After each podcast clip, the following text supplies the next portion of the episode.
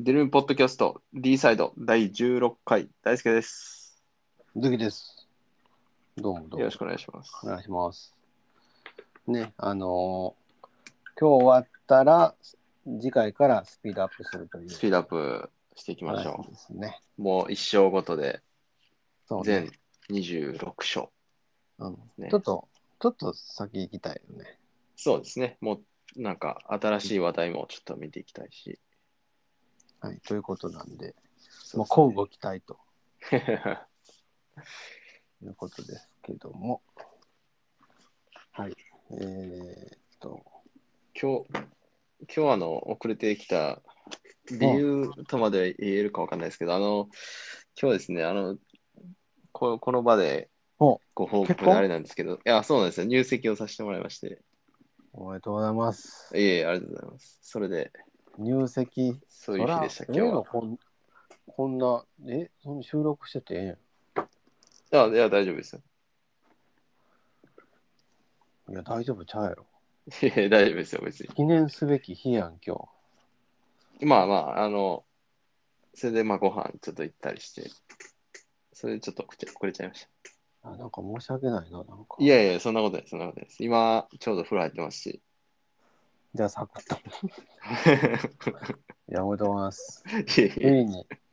ついにですね。ついにご結婚、おめでとうございます。はい。いえいえ、ありがとうございます、本当に。そうか。え、ほっとしたあれあれえそれこれ発表したの、ここが初めて。そうですよ。と、でもこれ世界に伝わったからね、今。そうですね、もう、い世界に配信、これちょっと世界配信、同時配信やから今。生、生配信じゃないですけど、うんそれに近いぐらいのね。いやいや、そうですか。はい。よかったね。もうずっとね、はい。言ってはったもんね。いや、そうなんです、そうなんです。はいなんかあれですね、あの、あんまり時間は特にはなくて、うん。はい。まあでもなんかこう、向こうから言われて、あ改めて気づいたんですけど、こう、家族になりましたねと。ほなんか、あ、確かにそうやなと思って、いや、むしろ僕が、ね、気づかない、さっきそういうこと気づかんといかんのかなと思うんですけど、でもなんか気づかされましたね。う。なんか、ちょっとええ話やな。いや、そうですね。 うんなんかこのポッドキャストにとったあいひんはそういういい話っとデリリウムとはちょっと離れてますわね。後期が来てぶち壊してほしい わいやいや、一番あの人が今、そういうなんか、包まれてる中の一番でしょ。まあ彼忙しさ もね、はい、ちょっと後期が今なんか娘さんがの様子を見に行って帰ってこないのでちょっとやっていきましょそうですねもうやっていきましょうか。うはいまあ、き今日はですね、あの、第5章の続き、日常診療への家族の参加っていうところで、えーまあ、その中でもカンファレンスをこう、ね、誘っても、渋ったり抵抗したりするっていう場面に出くわした場合の、うんあーアプローチの方法みたいなところがメインですね、今日は。なるほどえっと、まず、どんなタイミングでそうやってこう、えー家族カンファレンスに参加することを渋るのかっていうところですが、3つあるんですね、多くは。うんえっと、まあ、多いパターンとしてはですね、1つ目が、あの、夫婦とか家族の中で大きな葛藤があるときですね。なるほどで、まあ、これは、えっ、と、なんですかね、あのあんまり、あの、相手に、なんていうか、強い、こう、こう、こうなんかね、アルコールの例があるんですけども、うん相手にこうやめてほしいと思っていて、うんで、相手にというのは、えっと、患者さん本人に、えーやめてほしい。あるいは、あるいは、えっと、まあ、それでお怒ったりもしている状態っうん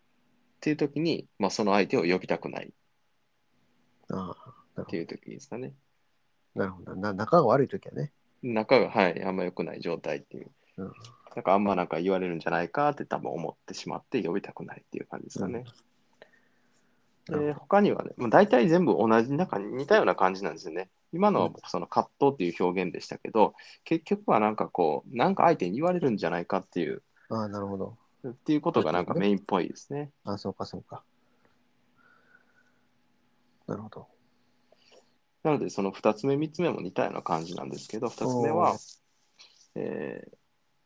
っと、そのやっぱり避難されることを心配して参画したくないと思ってしまうことがあるとか、うん。なんで3つ目であれば、えっと、関係性がまあ良くなくて、あ良くなくてというか、あの排他的なこう関係性で、やっぱり避難を、えーされるんじゃないかと思ってしまうっていううんパターンなので、まあ、大体その抵抗したりする理由のほとんどがこう非難を浴びるんじゃないかとか、えーなんか嫌なことを言われるとかあるいは思われるとか、まあ、そういった葛藤とかも含めてある時ですかね。なるほどね。なるほどね。で、えっと、じゃあまあこういうのをまあどうやってこう切り抜けるというかお願いしてうん。来てもらうようにするかっていうコツみたいなのがこう5つあるんですけれども。はい。一つ目が、えー家族カンファレンスへの抵抗が明らかな時に次のようなアプローチが有用であると。えっ、と、初めは嫌がってても、本当に必要な理由を伝えさえすれば、あそういうことだったんだっていうのを受け入れてもらえるかもしれないっていうのをちゃんと説明しましょうっていうのが一つ目ですね。うんまあ、それは、そうですよね。ままああ、ね嫌、嫌だって言ったら、それはもう改めてね、ななんでそれをするかって改めて説明しますねっていうふうにしますもんね、うん。なんとなく。うん。っていうのとか、あとは、え2つ目がですね、カンファレンスしたいっていうことを伝えて、えー患者さんにね、患者さんにカンファレンスしたいということを伝えて、家族、その伝えた相手ですね。家族がどんな反応するかっていうのが、あー怖いっていうのを怖く感じている。さっき言ったようにこう非難されるんじゃないかとかっていうのをうん。で、まあ、怖いと感じていることがあってでそれをどうすれば乗り越えれるかっていうのを考えるうん。っていう方法ですね。うんなので、一緒に考えるってこと。あそうですすそうです。どうやったら来てくれるかなっていうのとそれだけじゃなくてどうやったら、えーその嫌だなと思ってるのを乗り越えれそうかっていうのを考えるってことですね。うんなんかあの喫煙のこうあーなんていうか吸いたくなった時にどうやって対処しようかみたいな感じの方法にちょっと雰囲気近いかもしれないですかね。ああ誘われたらどうやって対処しますかみたいな。なるほど。このシミュレーション的な。そうですね用意し趣味と用意しとくってことね。あ、そうです、そうです。対応ね。で、次がですね、えっと、 これはもうなんかあの、やや懇願に近いかもしれないですけども、えーこの主治医側の人がですね、途方に暮れて、他の家族と会わないと、あなたを助けることができないっていうことを述べるって いう。 こういう方法案で。もう私にはもうあなたの家族も来てくれないとどうしようもできないんですよと。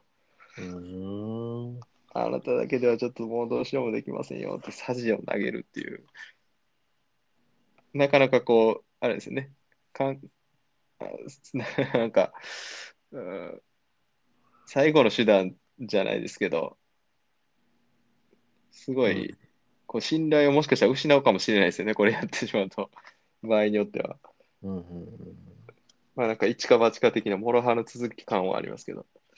うんうんうんうんで、次4番。4番目が、えーあ、まあ、言い争わないっていうのはすごく大事ですよって書いてるんですね。あの、何かというと、抵抗している家族に対して、まあ、来るように説明、まあ、すもしするとしたら、まあ、その時には必ず言い争わあ言い争わないっていうのが大事だと。そうやね。わかる、これ。うん。うん。言い争ったらあかんよね。いや、そうですね。いや、言い争うと、言い争うというか、まあ、不快に思わせないっていうことが大事ですよね。うんあの、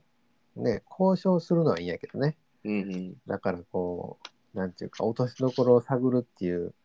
風にせんと、言い争っちゃうと、あかんよね。いや、えーそうですね。こ れはもうそうなると、結局、関係を そ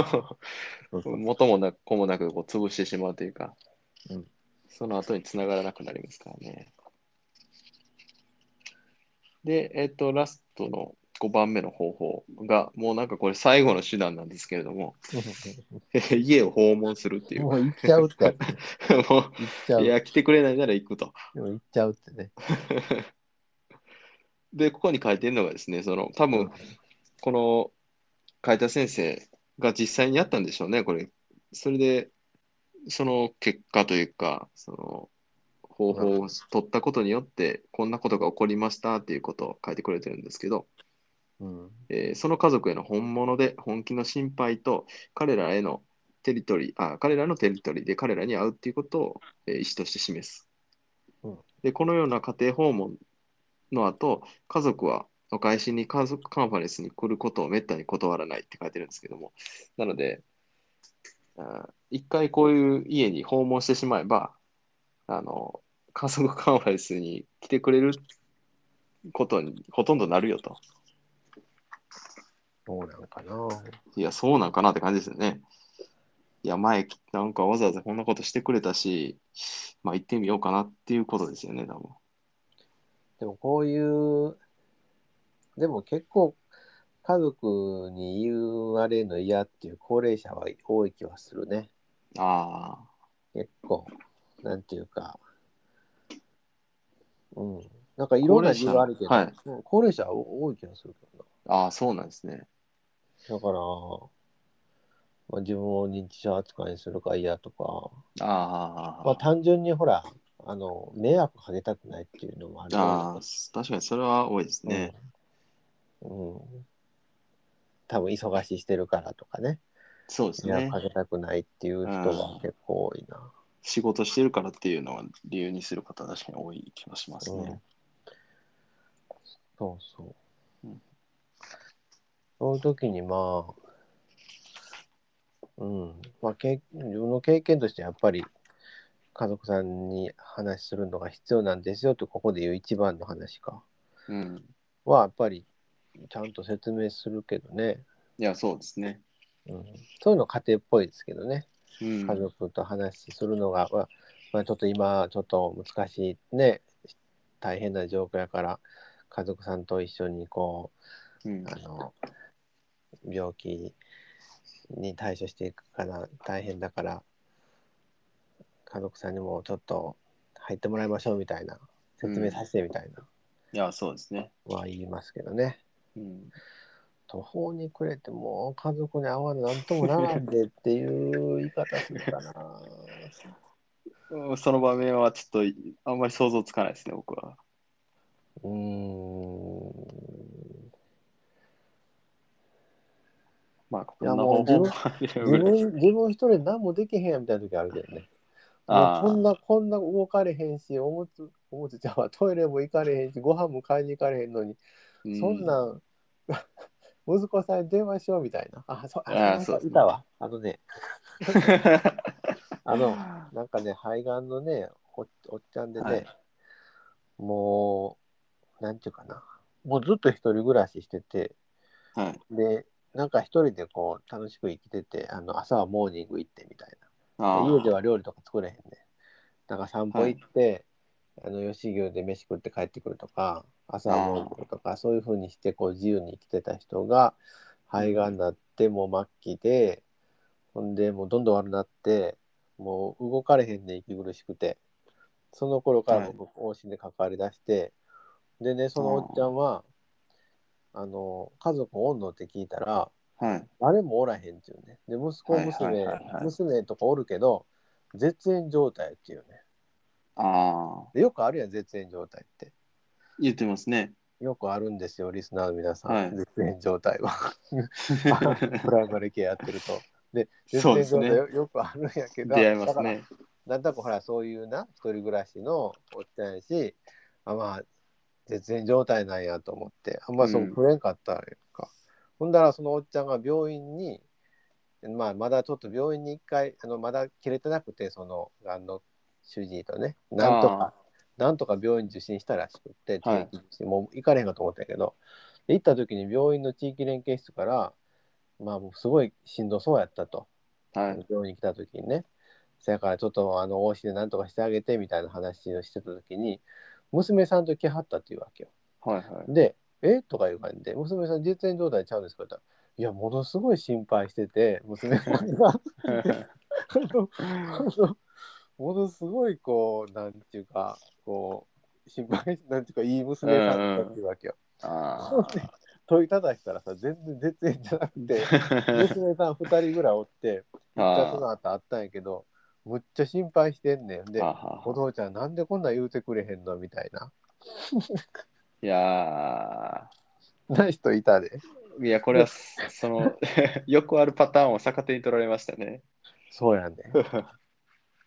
なその人うはんでもなんかねでもやっぱり自分でやりたい人でなでその時でもまだ迷惑かけたくない言うてて、はいでもこんなんあのご飯も買いに行かれんどんどん痩せていってるからさしんどいと買いに行かれんあそんなん手伝ってもらわなあかんでみたいな言い方はしたことはあるかああ、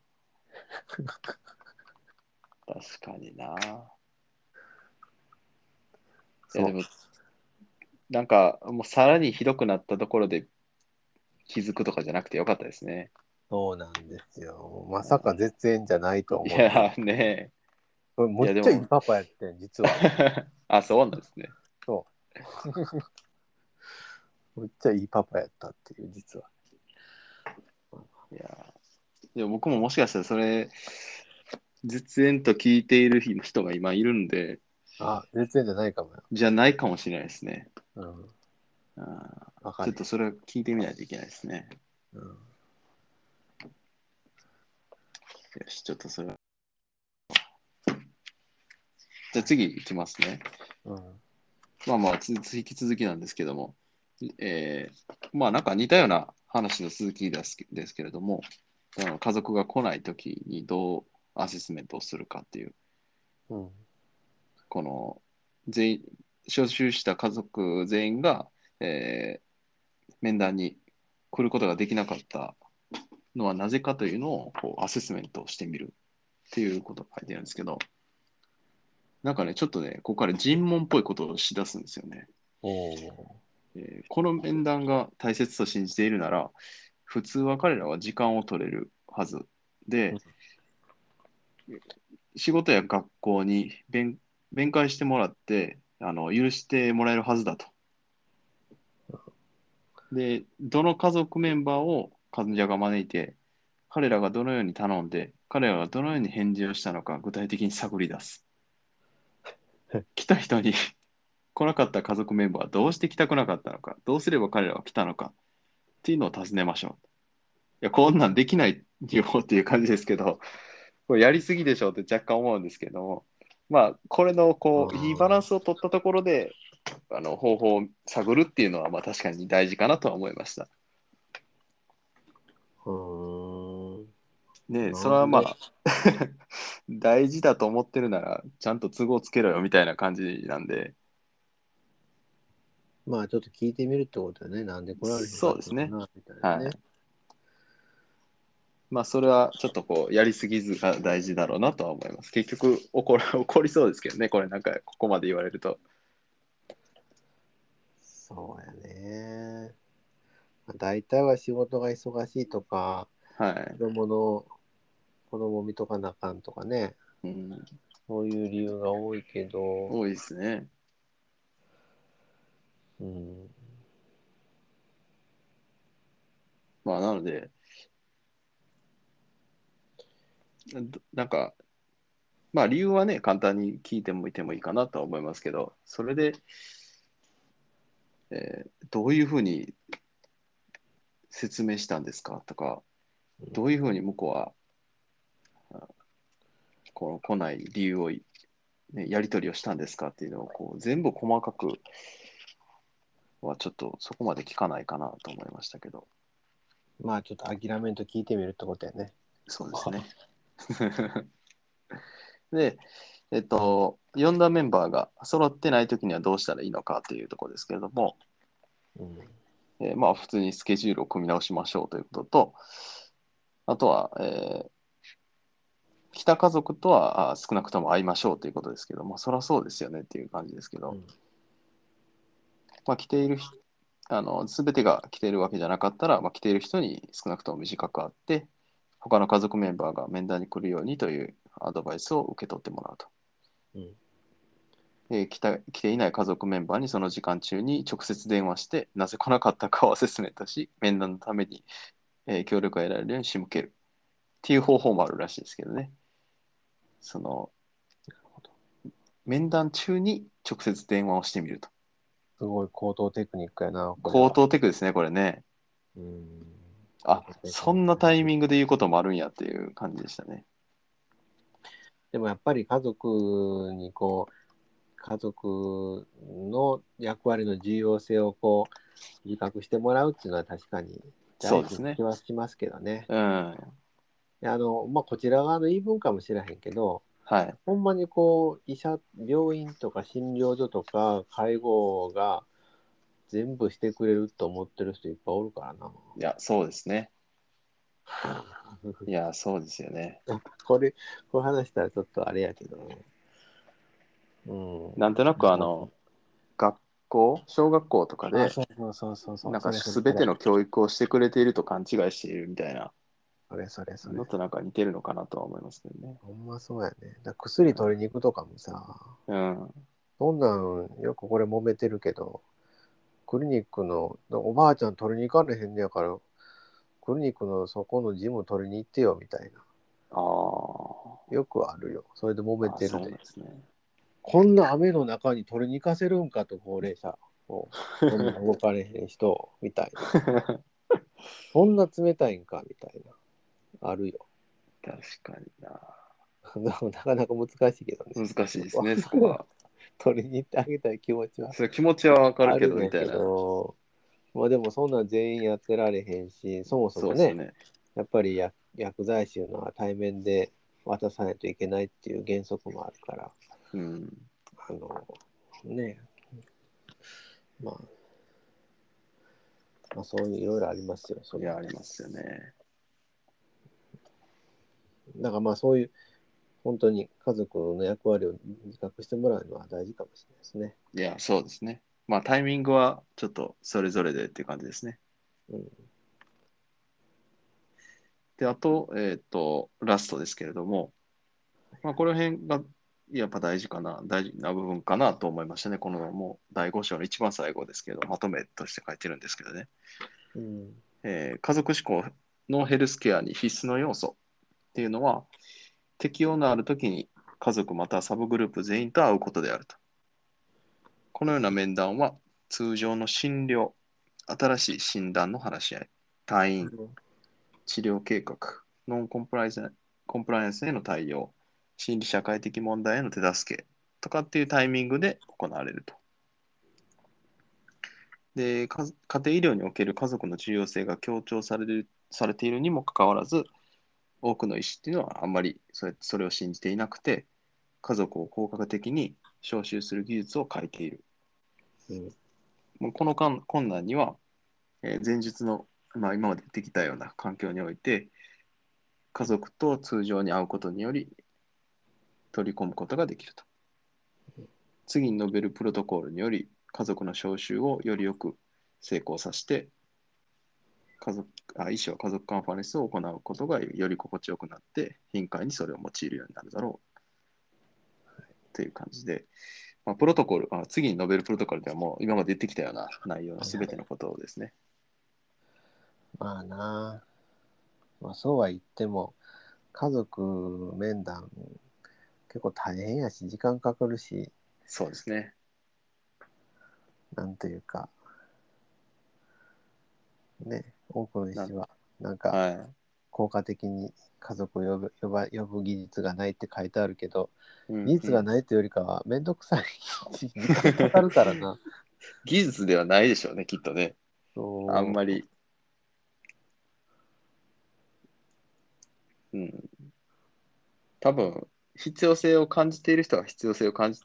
あ、まあ確かに、そもそも必要性を感じている人と感じてない人で、まず大きく分かれる気はしますけど、うんそうですねその次に実際に呼ぶかどうか。で、あとは呼んでこな呼んでこなかった時にどうするかっていう、こう、樹形図になっていくんですかね。そうやね。まあ、医者の作業負担としては、もう、家族4番と、のが一番楽やからな。そうですね、楽と、楽さはもう、ま、間違いなくね、時間は短くなりますから。まあそこをね、どう乗り越えるかということうん。ですよね。まあ、今日の内容はそんな感じですかね。今のとこですか。まあじゃあ次回から、ざっとざっとざざっといくということで、つまみ上げていきましょはい、じゃあちょっと今日は邪魔しないようにしておきますので、う。 いやいや。はい、あ今日もありがとうございました。はい、じゃあ切ります。はい。